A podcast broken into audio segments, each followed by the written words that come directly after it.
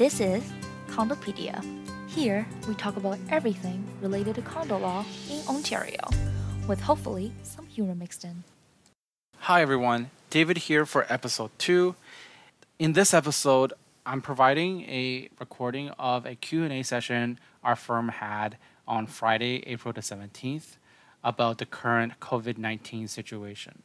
You'll find more information about the Q&A session that we had on the show notes and you can also refer to the specific timestamps that will be outlined for questions that you may have specific interest in. But as a general overview, the questions were divided as follows. First up, we had Melinda, who talked about maintenance and landscaping issues. Jessica followed up with talking about contracts and payments during this period. Emily then discussed renovations on the common elements. Victoria followed up with renovations in units. I then talked about limits on disclosure of information, particularly of a medical nature. Jim then followed up on issues of electronic meetings. Mo talked about closures and removal of amenities. Cheryl talked about status certificate issues, and Christy ended the Q&A with some discussion on enforcement issues. There was also some follow-up questions that we received during the Q&A session, which we answered during the intervening periods. So feel free to listen to a specific section that you are interested in, or even better, listen to the entire Q&A because there might be a follow-up questions that was answered during the intervening period. I hope everyone stays safe and we'll be in touch again soon. Hello, everybody. It's like an influx of all of our friends. How much fun is this? And I'm seeing people have cameras on this week that didn't. Hello, hello. Oh, I like the dog, Dorothy. That's fantastic. That's gorgeous. Monica, if you're really there right now, I wish I was there too. That's gorgeous. Okay, so just seeing how many people we've got coming in so far. So it looks like people are still um, joining us, but I think we'll probably get started uh, because it's 2.01 and we're going to try our very best to keep this till 3 o'clock, particularly because it's on a Friday afternoon. And I'm sure everybody wants to go spend time with their family or even just have a nice glass of wine to celebrate the end of the week. So welcome to uh, the D Q&A with DHA session number two. We're very excited to have everybody here today. And we're going to try and cover all of the questions that we got from all of our participants today through the email uh, the email responses. So thank you everybody for submitting questions. So again, we have Allison Browning who's going to be our hostess extraordinaire. She's going to make sure we handle all the techie side. Um, I'm getting off easy today with not answering any questions and just moderating us through this session. So I thank all of my fellow lawyers in the firm for allowing me the pleasure of doing that today. And then each of our lawyers is going to answer the hot topic questions that we received.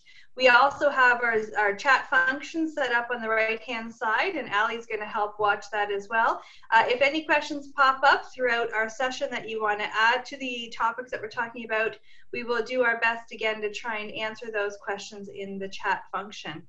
So just before we get on to the uh, meat and substance of, of the questions, uh, for those who didn't have a chance yesterday to listen to the CCI Eastern Ontario webinar, we had three really cool speakers, Dr. Etches, uh, Superintendent Ford, and uh, Chief Lewis from the fire department talking about some really key issues in condos. And they gave three really salient um, pieces of advice one from the police, I'm not going to talk about because Christy's going to talk about that. So I'll just tease that and tie that or tease that one up for her or tee that one up. That's the word I look for. I'll tee that one up for her. Um, but Dr. Etches did confirm for us last night that when you're in quarantine in a condo, it means stay in your unit. So that's a really helpful, uh, strong pronouncement to have from Dr. Etches. You can go back and take a look at the webinar, but that does mean in a condo, stay in your unit. Um, similarly, with respect to fire code compliance, we did hear from Chief Lewis that fire code compliance remains mandatory. So to the extent that you're having any difficulties achieving fire code compliance, be sure to work with your service provider and contact the fire department as may be needed if you have any questions on how best to comply uh, with your obligations. So two great pronouncements from our speakers last night. That webinar will be up on the CCI Ontario website shortly. Um, so if you missed it, it's uh, some great stuff from those three speakers. So without further ado, then I'm just going to jump right into our topics. And each of our lawyers, as I said, has a, a particular topic they're going to address. So we're going to start off with Melinda. So Ali, I'll get you to unmute Melinda. And while you're unmuting her, I'm going to tell everybody what she's talking about. We have been inundated with questions about landscaping. And I think some of you out there probably have better answers than we do on some of these issues. But we thought we would tackle maintenance and landscaping because it all does come down to the essential workplace questions. And this, this issue is changing on a daily basis. What do you do about grid on roadways? What do you do about walkways? What do you do about maintaining um, spring maintenance? Is it should it be postponed? Should it not? And what about landscape contractors who want to fly under the radar? What do we do? So, Melinda, can you help us through this? Okay, so um, hopefully I can try and provide some clarity on this. Um, the bottom line is that part of the confusion is that the provincial government has now deemed regular landscaping work um, as not essential unless the work can be considered strictly necessary to address an issue related to the safety, security, sanitation, or essential operation of the property. So the trick is assessing uh, whether the work is going to be strictly necessary or not. The point being that even if regular landscaping can be uh, completed on the property in a safe way in compliance with the social distancing uh, protocols, it, it, looks like the provincial government is recommending that the work be postponed unless we consider it to be strictly necessary. So this means that our boards are now uh, and managers are now being required to assess whether their landscaping work can be considered strictly necessary. And I have three uh, points um, to mention here. First off, um, this is properly a decision for the board. It's certainly uh, within their uh, jurisdiction to make these types of decisions because they are in the best position to assess the unique circumstances on each of their properties. Um, the boards can certainly consult with their contractors about this. Um, uh, and hopefully that, that type of consultation may prevent a dispute with the contractor uh, down the road if the board has to make a difficult decision that might uh, temporarily reduce that contractor's uh, scope of work right now maybe we're hoping that that type of consultation will um, try and alleviate some of the uh, the difficulty in, in, those types of decisions where boards are required to limit a contractor's scope of work right now. But ultimately, the bottom line is that the decision uh, falls to the board. Um, uh, and, and whatever that decision is, the contractor is going to have to abide by it because it's the board's responsibility to be considering all the factors that come into play in terms of safety on the property. Um, my second point is that um, unfortunately there's no hard and fast rule that we can give you guys that are going to apply in all cases. The decision is going to vary on a case by, by case basis. And this is part of the reason why um, a lot of confusion has come up and a lot of questions have come up. But basically, boards, what boards are being asked to do is um, to assess whether the landscaping work relates to a safety, security, or sanitation issue on the property, or whether it's required for the essential operation of the property. So that's a lot to think about, but generally, our sense is that if you can sort of assess whether the work is required to, to address a safety issue, safety and essential operation tend to go hand in hand. Um, as long as you're focusing on safety and essential operation, then you're probably in good shape when the board is making its decision. Ultimately, if there's any doubt about the work's necessity, then it, that's probably an indication that the work can be postponed until a later date. Um, I don't actually have my chat function on right now, so if there are questions for me, can Allison, can you let me know? So far, so good, Melinda. The, we had one question from Jerry, but we're going to uh, deal with that okay. next on contract payments. So carry on. Okay, I'm carrying on. So my second point was there's no hard and fast rule, but now I'll try and give you some examples that may, it depends on the circumstances, so don't hold us to this, but they may be considered strictly necessary right now. So, for example, certain cleanup after the winter season, if it's going to address a safety risk, things like debris cleanup, picking up fallen leaves or branches, cleaning up winter grit on roads and walkways. Again, if those are strictly necessary, then that can probably go ahead. Trimming dangerous branches, dead trees, that kind of thing. Also, street sweeping may be necessary because it does uh, provide a function where it's going to help our storm sewers, uh, prevent a storm sewer backup, that kind of thing. So it's going to be for boards to assess whether those, uh, those types of tasks are strictly necessary to go ahead right now on their properties. Okay, my third point on this is that what is going to be considered strictly necessary is likely going to change over time for landscaping issues. Uh, so for example, right now, it probably doesn't matter if anybody's cutting grass, not, there's not a lot of grass growth, whatever. Uh, but in a month from now, two months from now, if we have a lot of grass growth and that's posing a safety issue um, or it's impeding on the essential operation of the condo, then that may be something that will uh, deem to be strictly necessary in a couple of months from now. So the assessment is going to be evolving. So in summary, um, ultimately assessing whether the landscaping work is going to go ahead right now is the board's decision. Um, they're going to have to consider whether it's strictly necessary uh, for the safety or essential operation on their property and just keep in mind that these circumstances are going to be evolving and the board's decision making may change over time. So uh, I'm sorry that we can't give a hard and fast answer, but hopefully that gives um, people some ideas of what to think about.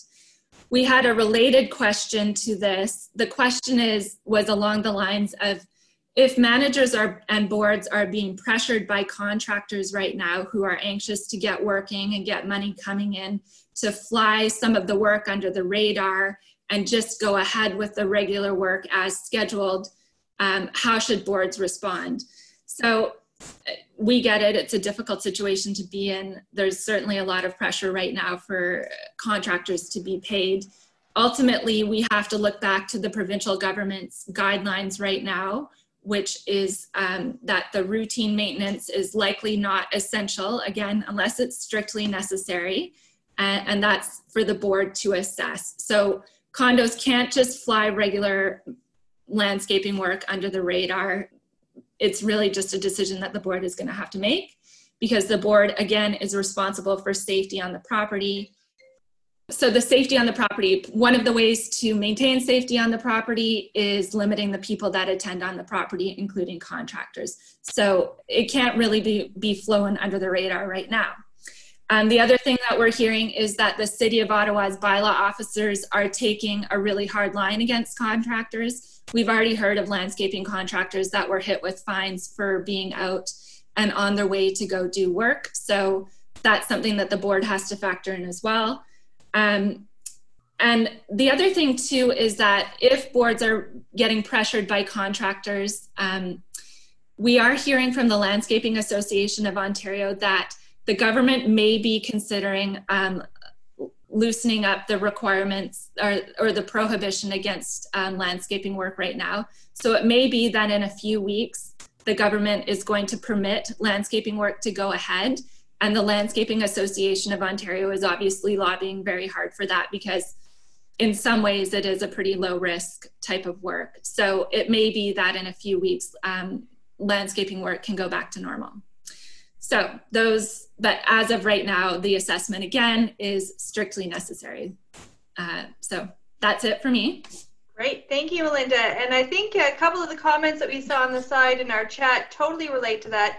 Uh, as Jody said, Dr. Etches yesterday did confirm individuals could go out and do their own gardening uh, as long as proper social distancing is in place. So may that that may lead into Landscape Ontario's determination on whether certain tasks can reopen in a, in a, in short order, um, as for the Landscape Ontario uh, documentation that we received. And Paul, thank you for flipping that our way.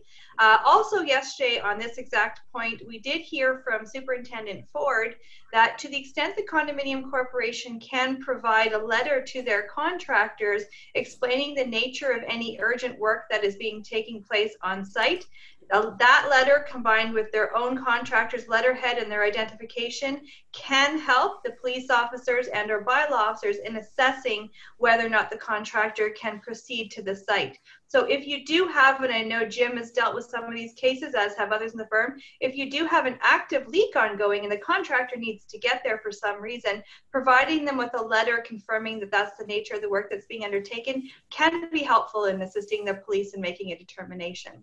So just another uh, little tip to keep in mind. So Melinda, thank you for that. Uh, Melinda's topic leads us right into the next topic, as do the three questions that we received in the chat from Eric, Monica, and Jerry about contractual payments. What about breaches of contract? Do we have to pay our contractors if they're not doing work?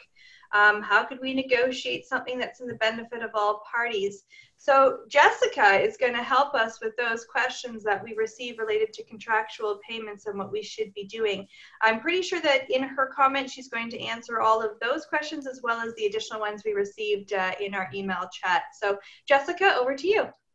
Okay, great. Uh, I think you can all hear me, so let me know if there's a sound issue. But I just wanted to, uh, further to Melinda's comments about maintenance and landscaping, we wanted to dive into uh, this topic as well because we've received several questions regarding whether condos have to make payments to contractors under existing contracts if the contractors are doing less work or no work as a result of COVID and the um, and the decisions that boards are having to make regarding what work is essential and what is not. So as always, um, you know, when you're dealing with a contract, a lot is going to depend on the specific wording of your agreement. Um, your specific contract might be quite clear on payment requirements or it really might not be. So if you have a question or a board has a question about the obligations under a specific agreement, um, as always, you know, your legal counsel, the condo's legal counsel can assist with reviewing the applicable contract terms and can provide you with more specific advice in your uh, particular situation. So that's important to remember.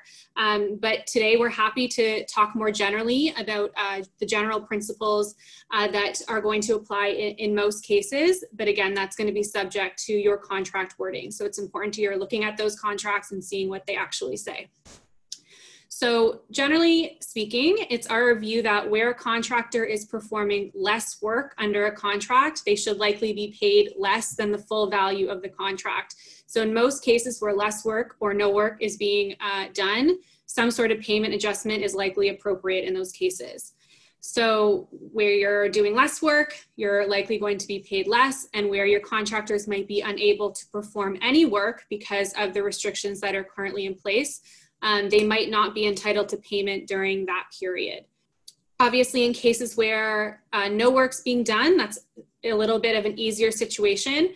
Uh, where only some services are being performed, that's going to be slightly more tricky um, because the corporations, along with their contractors, are going to need to determine, uh, are going to have to be able to determine the, the quantity of the work actually being performed and what an appropriate adjustment might look like in their particular circumstance. So as a, as a first step in most cases um, where the work some work under your contract is affected and is not being performed um, that boards and managers talk to their contractors open up those lines of communication um, ask for the input of the contractor try to come up with terms together about what an appropriate adjustment might look like can you decide together that 80% of the work is being done and, and therefore you know a slight adjustment is appropriate can you agree on what's happening and if that can be done, that's wonderful. And that's hopefully going to avoid a dispute in the future over the type of payment that's being made. Um, in cases where you can't agree or in situations of a more technical project or a more technical contract, one thing uh, that condos can consider in terms of coming up with, the, with an appropriate payment adjustment is to have a third party consultant uh, come in and help you value the work that's being done. Uh, this might be something that's provided in your specific agreement, but even if it's not, uh, we think it's a good idea to consider and discuss with your contractor um, because it's going to allow you to, it's going to allow the consultant to come in, look at your contract, look at what work is actually being performed, and come up with um, uh, a, a, price adjustment that they think is appropriate based on uh, what's happening and kind of put a price tag on the new value of work that's being performed. Um, obviously, as Melinda said, this is a rapidly changing um, situation, and what you might not be able to do this month, you might be able to do next month. So this is a process that boards are going to have to kind of cons- consider on a rolling basis as more services are being provided under your current agreements.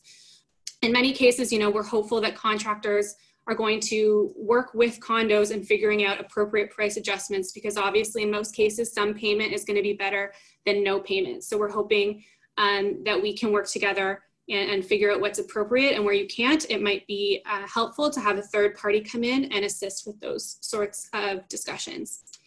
I think that's kind of uh, all i had initially on those on that topic. I'm not sure if there are any other questions that we can we can discuss but that's what i had.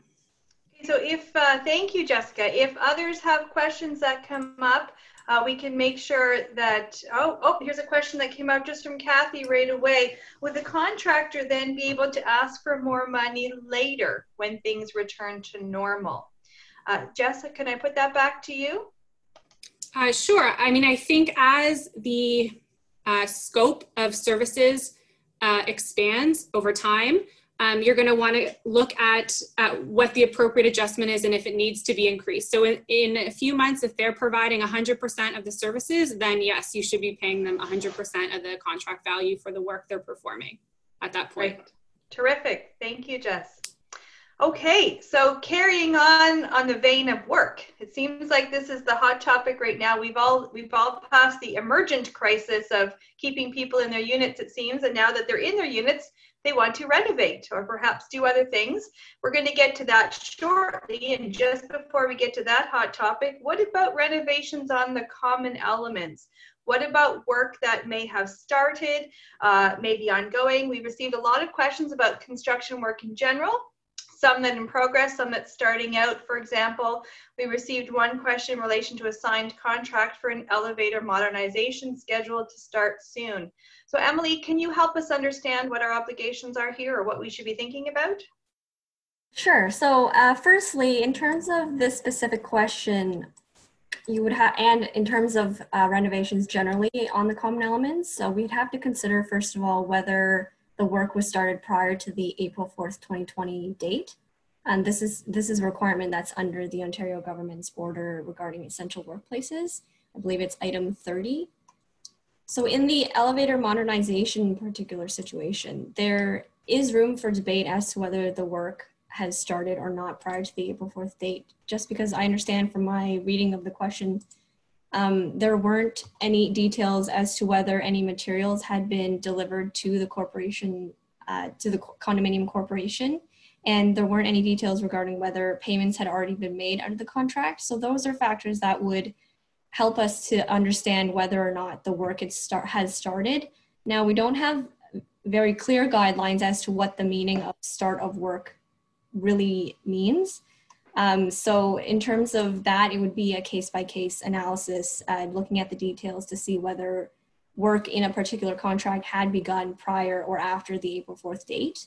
And now just if we assume that work was started prior to the April 4th date, uh, in our view, the boards boards still are legally obligated to decide whether that work should continue um, given the current public health concerns. Uh, as we all know, under the Condominium Act, the board has the obligation to control and manage the common elements.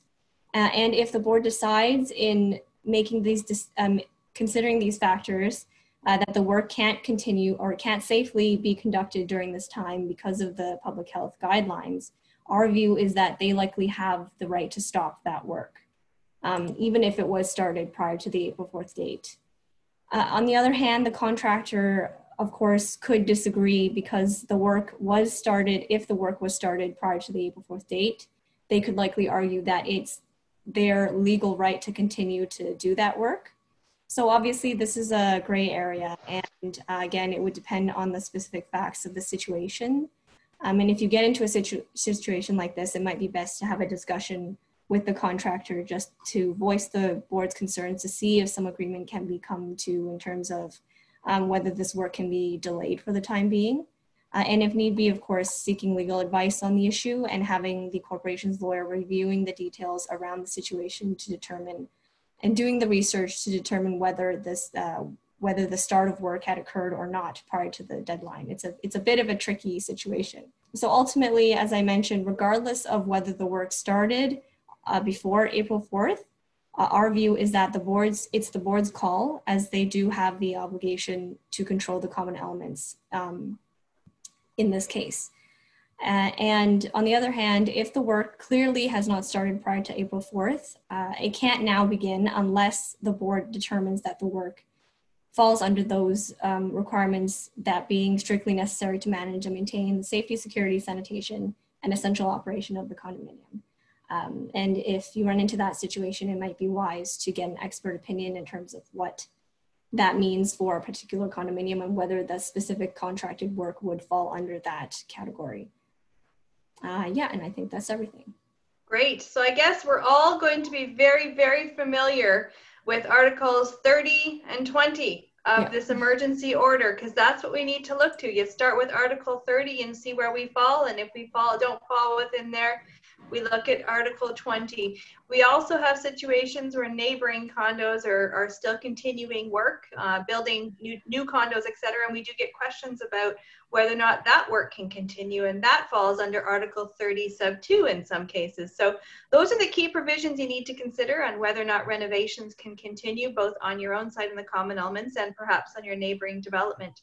Just going back quickly to the landscaping issue, we had Gary uh, suggesting, so is it safe to tell contractors to start at minimum May 15th for all regular grass cutting depending on changes to the restrictions? That's 30 days from where we are now. How long does the grass need to be before it's deemed essential for safety? Is long grass a safety issue or is it just cosmetic? Well, Gary, I think that's exactly the question we're all struggling with. Um, and you have to determine on a case by case basis in your particular situation, as I think it was Melinda described to us, whether or not it's essential there.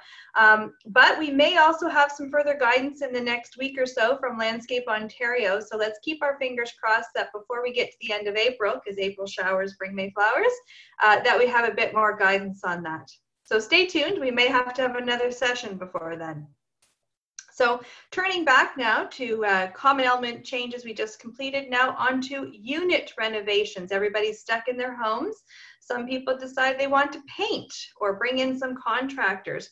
I think many of us saw that there was a case floating around, so we're going to turn it over to Victoria to give us some insight on what we should be thinking about for unit renovations.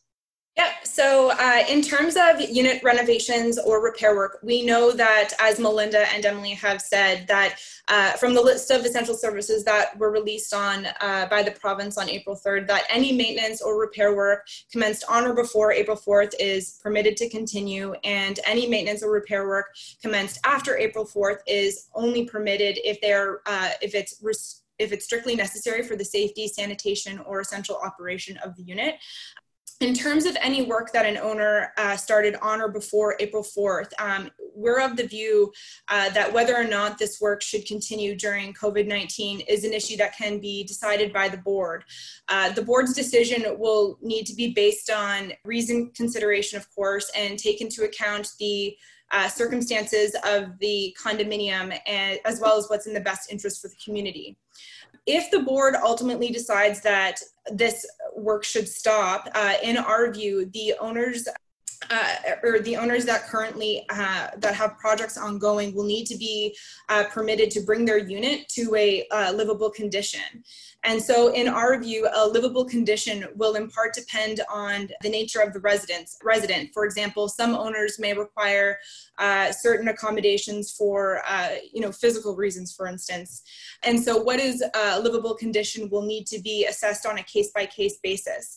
This said, basic considerations of what is a livable condition uh, include uh, ensuring that there are working appliances within the unit, so uh, making sure that there's a working fridge, toilet, and stove, uh, ensuring that there is running uh, water, heat, and electricity, making sure that there are no areas within the unit uh, where construction has taken place that could present a safety or health hazard, uh, ensuring that the unit is compliant uh, with the fire code, to some extent, uh, ensuring that the flooring is finished to ensure that there are no tripping hazards. Some of you may have heard a recent court decision dealing with non essential repair work. Um, in this particular case, um, it, it had to do, the, the unit owner had painters come into their unit or at, least appeared that way during COVID-19. Um, and actually we, we blogged about this decision on April 8th. In this case, uh, the parties ultimately uh, ended up agreeing to cease renovations uh, during the pandemic uh, and until this matter could be uh, determined by the court. However, what's interesting about this case is that the court had confirmed that this was an urgent matter and that it was prepared to deal with the matter if the parties hadn't come to an agreement. And so overall, the court felt that this matter was urgent enough to merit a quick decision in our view, as and as noted within our blog that we posted, uh, you know, we have difficulty imagining a situation where the courts would permit non-urgent, non-urgent or non-essential work uh, to, to, proceed during the pandemic.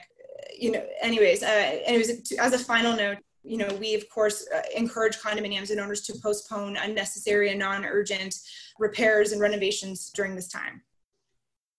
Okay, great. Thanks, Victoria. Because one, one of the tricky things that we are dealing with right now as a community, of course, is that the decision came out just before the essential workplace uh, definition was limited yet again. So uh, we have to marry the, the decision with the, uh, with the further reduced list. So thank you. Um, I also note that going back to the landscaping issue, because it's really a hot topic, uh, Carol Parks just reminded me that Quebec did release landscapers from their list uh, of restricted services not too long ago. So maybe Ontario will follow suit. We'll see. Um, so it was just very recently that they did do that. And then another question from Barb um, about TSSA compliance for elevators. Should we be concerned about that? Um, I would think that very like much like fire code, we'd want to be talking to our service providers to see whether or not there's a way that you can get compliance ensured during this time so that you don't end up in a situation after all this is done with a complaint for not having taken obligations. So be sure to check with your provider right away if you have any concerns about TSSA compliance. In the event that you need an extension of the deadline, be talking to, to TSSA in the same manner that last night uh, Chief Lewis said for fire code compliance compliance. If you need extensions of deadlines because your limitation is coming up, be sure to get in touch with them right away to obtain those extensions. Um, so many questions in so little time. So we're already half an hour in, uh, and we're probably getting to about halfway through our questions. So we'll turn over now to a, a different topic, uh, privacy and the limits on disclosure of information. This continues to be a hot topic as to what we should or should not be telling people uh, in our condos with respect to these uh, the virus and COVID-19. So David, I'm going to turn it over to you. Thanks, Nancy. So my question is, what are the limits and responsibilities of a corporation when it comes to requests from owners regarding other owners' medical information? Now, if a corporation knows about positive cases in their building, it is perfectly proper for the boards to tell owners about this. So say if there's one case in your building, the board can let the owners know that there's one case in the building. But the board can't provide identifying information about those individuals who have tested positive. What the board can tell other owners as part of the notice, um, informing them about the positive cases, is that the board is being extra vigilant um, and is taking extra extra steps in light of the positive cases the corporation has spoken to the individuals who tested positive and the individuals are self-isolating, etc. In each specific situation and at each condominium, it is up to the board to make the ultimate decision on what measures are appropriate in their community. But the main goal should be to inform and comfort the residents and the owners without generating fear. Now, some of you may know that there was a webinar last night involving Dr. Etches, uh, Etches and Dr. Etches discussed some of some of these issues. And what she said as like an overall general statement is that privacy is paramount. So obviously, as I mentioned before, this means no identifying information about anyone who's tested positive. But this also means that the corporation can't be going around following up on, accus- on accusations that someone might be COVID-19 positive. That's not what a condominium corporation does for individuals that have tested positive, um, Dr. Etches, Dr. Etches mentioned that the OPH will work directly with the owner and the resident, and owner or resident, and whether or not the OPH informs the condominium will be determined on a case-by-case basis. The OPH, however, will make sure that the person who tests positive has somebody to get the things they need. And Furthermore, individuals who test positive or owners who are seeking additional information can always call the OPH to get uh, referred to the appropriate resources. The public health authority might intervene more generally at a community if the issues become big enough, um, but generally speaking, they will work directly with the owner or resident. And there is absolutely no expectation for boards to provide the resources to owners or residents that the OPH will provide. The main concern of the board is obviously the, the corporation and the building itself. But if the corporation requires resources themselves, they can also reach out to the relevant community resources that are available and to, to get the assistance that they need in dealing with this current crisis.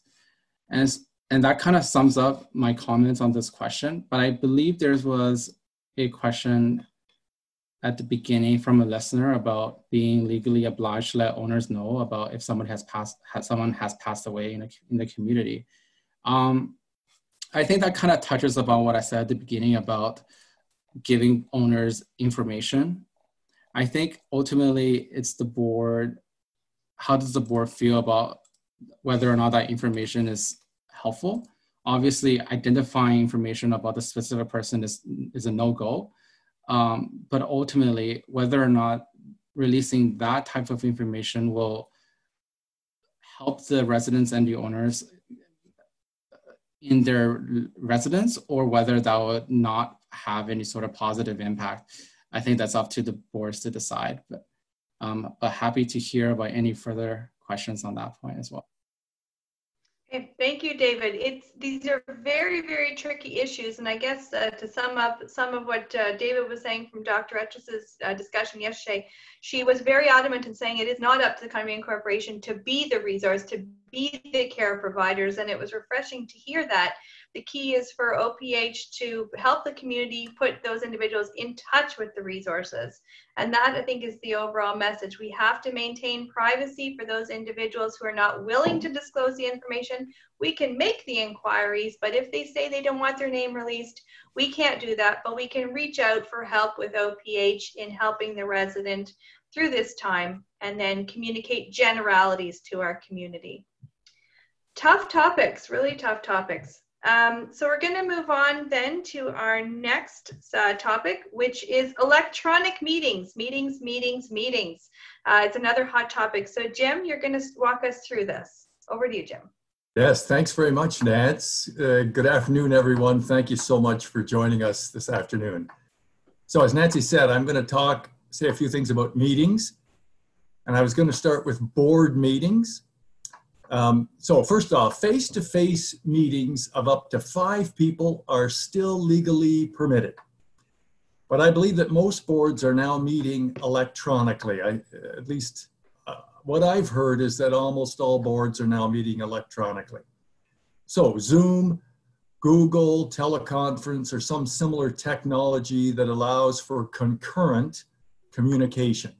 This is what we're seeing in, in, as far as concerns board meetings.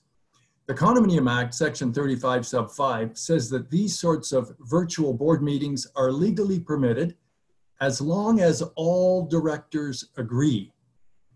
However, in our view, during this COVID 19 crisis, boards have the right, in our view, to meet electronically, whether or not all the board members agree, because boards need to meet.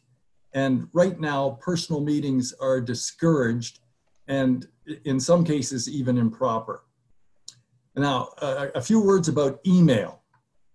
Email is not a meeting, I, I know you guys have heard this before, but email is not a meeting because it is not concurrent. However, in our view, email is still a great way to get business done on the understanding that email decisions need to be ratified as soon as reasonably possible at an actual board meeting.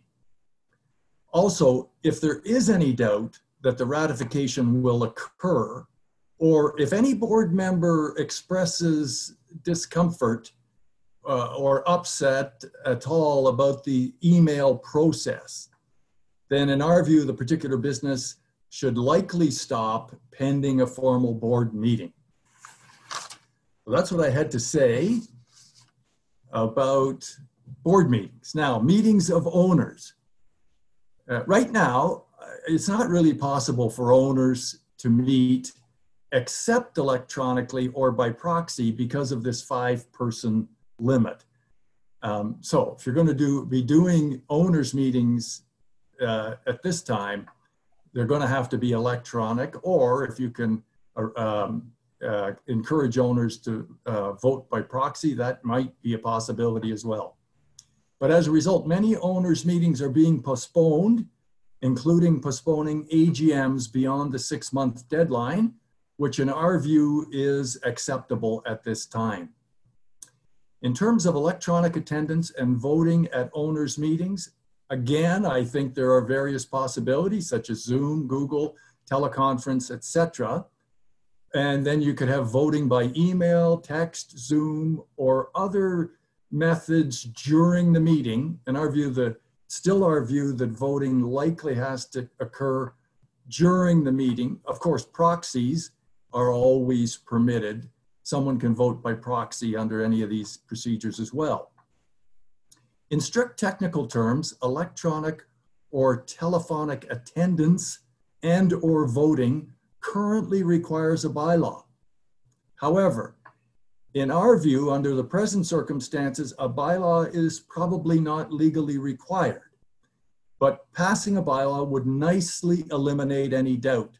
So we think that it's maybe a good idea to pass a bylaw just to avoid any arguments about the, your rights to uh, meet electronically or telephonically and have voting by way of electronics or telephonics.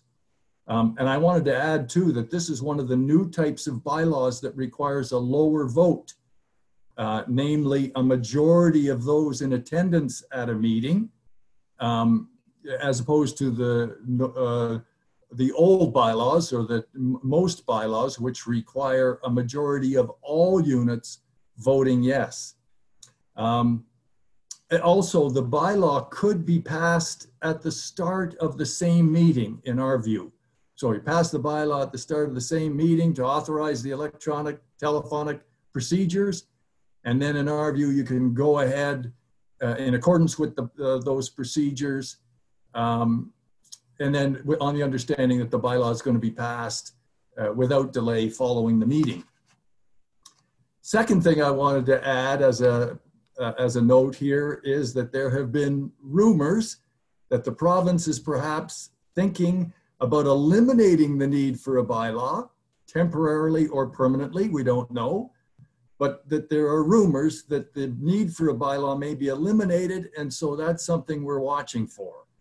Uh, it may be that we'll hear sometime, who knows when, uh, maybe soon, uh, that these bylaws are not even going to be required in order to authorize electronic or telephonic voting, uh, meetings and uh, voting. So there you are, Nance. That's what I had to say about meetings. Great. Um, and so with respect to proxies, there you can still do your proxy meeting with a Zoom portion. So I know we've we've in the past we've often done proxy meetings where the board of directors meets and they count the proxies at that particular meeting. And as long as you've properly notified the owners in advance of your procedure in your pre-notice and then in your notice, of how this proxy meeting is hopefully going to unfold, and then you have the proper Zoom format set up, you can probably still do your proxy meetings. You just have to make sure that you have fully disclosed disclose the procedure to your owners. We've uh, definitely seen several proxy meetings happening now. We've seen some Zoom meetings happening. Uh, one of our clerks, Elaine, attended a Zoom meeting just the other day with David, and it went really well. I've done some Zoom meetings. You can do polling votes, you can do proxy votes, you can do all sorts of different things with the technology out there. So we just need to embrace the options. And in a given situation, you would just have to fully describe how your process is going to unfold. So we did have a question, explain how to vote for the election of directors at an AGM over a Zoom or conference call. It'll depend on the platform that you're introducing, whether it's just a Zoom meeting with polling and proxies, or whether it's a Zoom meeting in conjunction with Get Quorum. There's a couple of different options that be, can be considered. But the key will be to disclose in your pre notice exactly what the procedure is going to be so everybody has sufficient time to understand the process. And for those owners who may not be technologically savvy, uh, to be informed and get some help from either management or the board as to how this works. In some cases, an owner may only be able to call in because they don't have a computer, in which case we have the, we can talk to the owner about, okay, you can call in, but you can give Joe your proxy and Joe can vote for you on the fly during the meeting in the event of an election of a new director who presents himself that evening. So we just have to think on a case by case basis of how that will practically work and what procedures we want to implement implement and then make sure that we disclose those procedures uh, in a timely fashion so owners can educate themselves in advance. It's, it's, a, it's a brave new world out there, but lots of fun possibilities. Okay, so anything yeah. else on meetings, Jim? No, I was just going to say it was great comments, Nancy. Thank you so much for them. And you know, it's we're all learning about how this technology works and all the various options that you've mentioned. And I think they're going to also evolve. We're going to learn more and more, and we're going to see more and more um, uh, of these sorts of platforms uh, uh, that'll help us uh, do these sorts of things. There already are some, but uh, yeah, it's, a, it's an evolving, I think, an, an exciting way. We might see more and more meetings happening this way even after we're done with this COVID-19 crisis. Mm-hmm. So very interesting. For, for, for relatively straightforward meetings, it may be a cost save, saving measure as well for uh, condos to implement. Okay, so we have uh, two or three, three more, uh, three more topics and 40, uh, 45 minutes. Goodness, people, I'm not keeping here till 3:30. Three more topics and 15 minutes to go. So I'm going to move right on to closure of amenities. Where are we now? Mo, can you walk us through? We had a couple of very specific questions on playground structures and on lobby furniture. What should we be doing about various amenities in our uh, current our current situation? Yes, thank you, Nancy. Uh, good afternoon, everyone. So uh, my first question that I had was, should playgrounds and structures on the common elements be closed at the moment? And our basic straightforward answer to that is at this time, yes, they should be closed. They should remain closed. Um, and in support of that, we first looked to the Ottawa Public Health's COVID-19 guidance for multidimensional units. So one of the uh, one of the advices that's given in uh, in that guidance is to say that um, at this point, uh, the OPH is advising that all on-site recreational amenities and gathering spaces, so that includes party rooms, fitness rooms, pools, and so on, um, that those are to remain closed. And it also um, advises to take additional precautions in shared spaces. Um, this is, of course, in addition to other measures. So, for example, to avoid gatherings and common uh, gathering, public gatherings and common elements, to try and um, maintain social distancing in places like elevators, and so on. Um, in addition to that, there's also the emergency order um, under subsection 7.024 of the Emergency Management and Civil Protection Act, um, which advises that at this time, all outdoor recreational amenities should be closed. And the order defines outdoor recreational amenities to include um, outdoor playground and play structures and equipment. Um, and it also includes all portions of parks and recreational areas containing outdoor fitness equipment. So um, in brief, the answer is yes, is yes for um, places like playground and outdoor structures uh, and those kinds of amenities to remain closed. Um, in addition to that, for those who attended the, um, the CCI town hall yesterday with Dr. Etches, she also spoke briefly about that and she advised that at this time, OPH is also advising that these amenities remain closed. Um, the second question I had was with regard to the um, sorry, just briefly be before that, so just coming back to the issue of, of um, outdoor amenities, of course, there can be certain exceptions in very, very exceptional cases. So for example, when there are human rights considerations at issue, and also in very limited circumstances. So one example um, perhaps is when it's a very small condominium and there's maybe one person that you know uses um, the gym or the fitness area for instance. But um, in those circumstances it's up to the board to make that decision. But for now our advice is that these amenities should remain closed. Um, the second question was with regard to uh, removing furniture in the lobby. So at the moment we're saying that it's entirely up to the condominium boards uh, to make that decision. We know that some condos have others haven't. Um, our advice would be to say that if it's possible to do so Uh, perhaps one recommend one suggestion would be to replace the couches um, in the lobbies with hard surface chairs, for example. But then again, it depends on the specific circumstances. So, for example, if the if it's uh, if there are built-in couches, that becomes a little bit more difficult. Ultimately, what we understand is the objective is to limit as much as possible gatherings on the common elements in places like law and like the lobby, um, in order to ensure that we prevent the virus from spreading. So, I think that should be it, um, unless there are any questions. Thank you. Great, Mo. And actually, Melody did have a question. I think you touched on it already. Do the closures include such as benches? Uh, for example, we have an elderly demographic requesting benches to remain at the front of the building. I think, Mo, you touched right on that, that to the extent that we may need to leave a bench here or there to uh, deal with human rights issues or to allow for a temporary seating for someone who's waiting for accommodation or, or sorry, for, um, for transport, etc., leave a bench here and there. Make sure it's regularly cleaned. Uh, but take away, if, if you decide to do so, those structures that would uh, promote uh, gathering on the property. Exactly, exactly. Such as great big, comfy, cozy chairs with pillows. exactly. So yeah, always the human rights considerations are, are paramount, but um, it's also uh, basically the point is to try and avoid gatherings as much as possible while also balancing that with uh, with human rights considerations. Great. We uh, we actually heard of a case yesterday where we had a, a group of owners or a group of uh, residents, perhaps, coming into the lobby arm in arm, waving at the camera, and flagrantly uh, flouting the rules. So you know, throwing some cozy chairs out there may invite that kind of activity. And so, to the extent that that's the type of situation you're dealing with, it may make sense to remove those cozy chairs. So thank you, Mo, for that. We're going to turn now to status certificates, status certificate wording, and Cheryl. Um, with just a touch base, where are we at on status certificate wording at this point in our crisis? Thanks, Nancy. So I know that we touched on this on our last call, but it is an issue that's raised frequently. So I think it helps to review it again. Overall, my view is the same that a blanket statement with respect to COVID 19 in the status certificate isn't necessary in all cases.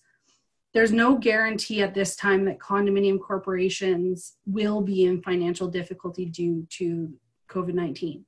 Each condo will be in a different situation. With that said, it is certainly possible that some condominium corporations have seen their expenses increase due to additional cleaning measures, increased management, and so on. Um, so first, each ward will need to look at their situation and their finances and determine whether they anticipate an increase or that their budget is off track. Um, in cases where it is a real risk for the corporation, um, they should be mentioning something in paragraph 12 of the certificates as soon as the risk becomes apparent um, and any anticipated deficit um, should also be mentioned in paragraph nine. Um, so in those cases where expenses are anticipated to be um, in excess, uh, the, the following wording, I'm going to give you some wording that you can use. Now, you don't have to write it down right now. I am, there's a blog about this. So if you go to our website and our blog and Google status certificates and COVID-19, you'll find the wording set out there. Um, and if you can't find it, you can let me know and I can send it to you. Um, but the wording that we're proposing is it appears that the COVID 19 crisis may cause the condominium corporation to incur expenses beyond the current budget. See also paragraph nine in relation to the anticipated budget deficit. We won't know the precise amount of the resulting anticipated deficit and the resulting required increase in common expenses until the crisis is behind us. Um, so that's the wording that we're proposing. Um, also, if the corporation's finances are in a position that there might be a delay or change in the payments to the reserve fund or it'll knock the reserve fund off track, you'll also need to mention this in the status certificates.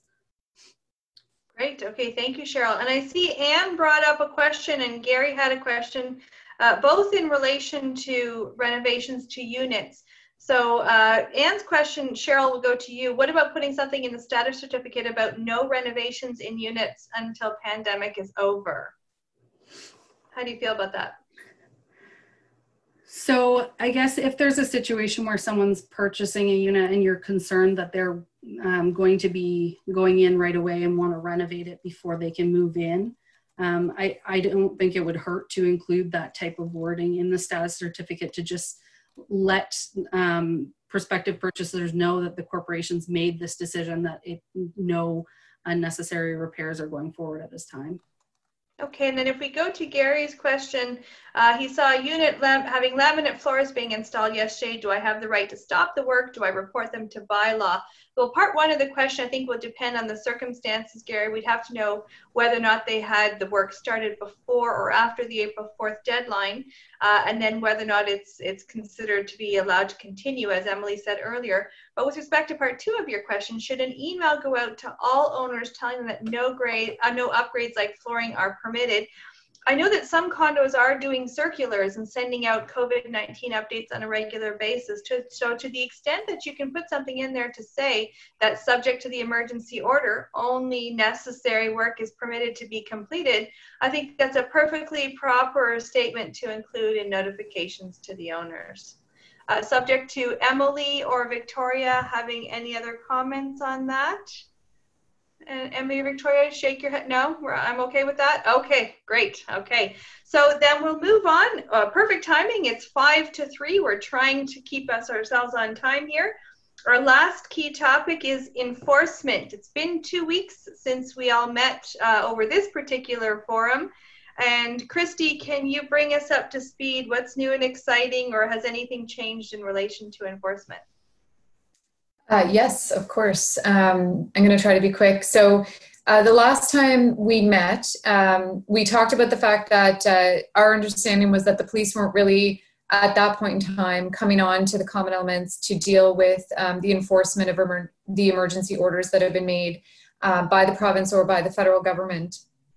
Um, that seems to have changed. And anyone who tuned into uh, last night's virtual town hall with Nancy and uh, Dr. Etches and as well, I guess the superintendent of the police yeah. um, had a lot to say on this um, particular subject. So basically, what we understand is that um, neither public health nor the police want condominium boards or managers to engage in altercations with owners over compliance with emergency orders. And so if uh, if there's a need to enforce um, emergency orders on the common elements or within units, then their preference is that uh, managers, boards, neighbors call uh, 311. And so uh, once you access 311, they will uh, there will be an assessment made as to whether or not it's something that can be addressed with bylaw officers or with police or in some cases with both. In terms of that said, of course, condominium corporations can still play the role of educator in um, this uh, crisis. And so to the extent there is a situation where uh, an owner or resident is simply not understanding what their obligations are, or perhaps a little education assists, uh, then that's a, a, situation where a board can step in, a manager can step in and either have a conversation, write a letter, try to help with the education. Um, but if there are flagrant breaches of the emergency orders that are currently in place, or if it's a situation that requires more urgent attention, uh, then then certainly calling 311 is going to be uh, the way to deal with this. So in terms of the emergency orders that are currently in place that would uh, be relevant to a condominium or that are going to be most relevant to a condominium corporation, we've touched on them a lot. Uh, I think most of them, if not all of them today, but just to recap, uh, there's the closure, the order for the closure of outdoor recreational amenities, and that includes um, private outdoor amenities as well as public. So if there are gatherings on any of the uh, the condominium's private outdoor amenities, um, then that can be addressed by way of uh, uh police involvement or bylaw involvement. Closure of places of non-essential business. So if there's non-essential business taking place on the common elements, and this would include mainly work, uh, construction work, on the common elements or within the units, um, then this is the kind of thing that, again, if it's not essential, if it's not considered essential, the police um, may take steps to enforce that order. Uh, there's a prohibition on social gatherings of more than five people. So any social gatherings, whether within a unit or on the common elements, those are situations where police or bylaw officers can be brought in to uh, break those up. And then there are orders under the Quarantine Act. And the Quarantine Act is the federal uh, legislation which deals mainly with mandatory self isolation of individuals who have returned from tra- traveling outside of Canada. Uh, so if there is a mandatory self isolation requirement in place with a resident and you know that a resident is breaching that obligation, um, then that's something that you can call the police on. And in that respect, you can contact the non urgent police line to deal with that. Um, so to get back to Jerry's, this sort of is uh, to to bring it all home. Uh, uh, sorry, Gary Wenzel's question about the laminate uh, flooring being installed. Can that be stopped, and can you report them? As Nancy said, if it's if it's laminate flooring work that started after April 5th, then it's it's contrary to the current order in place that doesn't permit work to be done, construction work to be done um, on uh, on the common elements or within the units. Um, and so that can be stopped and it can be stopped by either just speaking with the individuals if they're prepared to cooperate or by calling in by law and or police through the 311 service number. I think that's all I had. Thank Great. you everyone no, that's fantastic. So that ties up a couple of questions. Um, we've got one question here from Melody, and then Victoria also had a little something that she wanted to add to Gary's question, which is great uh, food for thought, obviously, here. So first, we'll turn it over to Victoria. She had just a couple more comments she wanted to add. So, Ali, if you can unmute Victoria, we'll let her add her comments as well. Vic, over to you. Thanks, Nancy. Yeah, further to Chrissy's comments, I was just going to elaborate a little bit more um, on what Nancy had said if the replacement of the laminate flooring started on or before um, April 4th, then the owner is permitted to continue this work unless the board makes the decision that this work should not proceed based on what's in the best interest of the condominium community, as I had earlier described. Now, if the board does make that decision that this work should not proceed, um, the owner will need an opportunity to bring this unit uh, to a livable condition. If the work started after April 4th, it should have only proceeded if strictly, strictly necessary for the safety, sanitation, or essential operation of the unit. You know, for instance, if the floors were damaged or unusable in some respect. If not, uh, and the owner had uh, is completing this work for uh, strictly cosmetic purposes, then the work probably should have not proceeded, and uh, Chrissy's comments would apply. Um, anyway, hopefully that's helpful. Great. No, fantastic, Victoria. Thank you for that. Uh, one last question we had from Melody. Um, we know that the owner's privacy is paramount, but is the concierge permitted to ask returning snowbirds if they are returning from travel abroad, strictly to determine if there is a need for garbage recycling pickup and delivery. This information would obviously be kept confidential. And I'd say yes, Melody, the condominium corporation can uh, always ask uh, for that information. If the individual resident is not willing to give it to us, uh, we can't force them to do so, but I don't think there's any harm in asking. And then you can also help further by pointing them to OPH, to contact OPH, who have a variety of resources available to assist with all of those uh, situations in the event that you don't have a volunteer organization already set up in place on your on your property. Oh, one last question from Sarah is if someone is COVID-19 positive or awaiting results and is in required quarantine, what should we propose if there's a fire alarm and evacuation required? Great question, Sarah. We actually had uh, Chief Lewis yesterday talk to us about that uh, during the webinar. Um, standard protocols for evacuations do stay in place uh, even during the quarantine or, or, even for somebody who is in quarantine, but she recommended that everybody have a little kit ready for themselves right in front of their door with gloves, masks, sanitizer, anything that may be required so that they can try and prevent themselves from infecting others.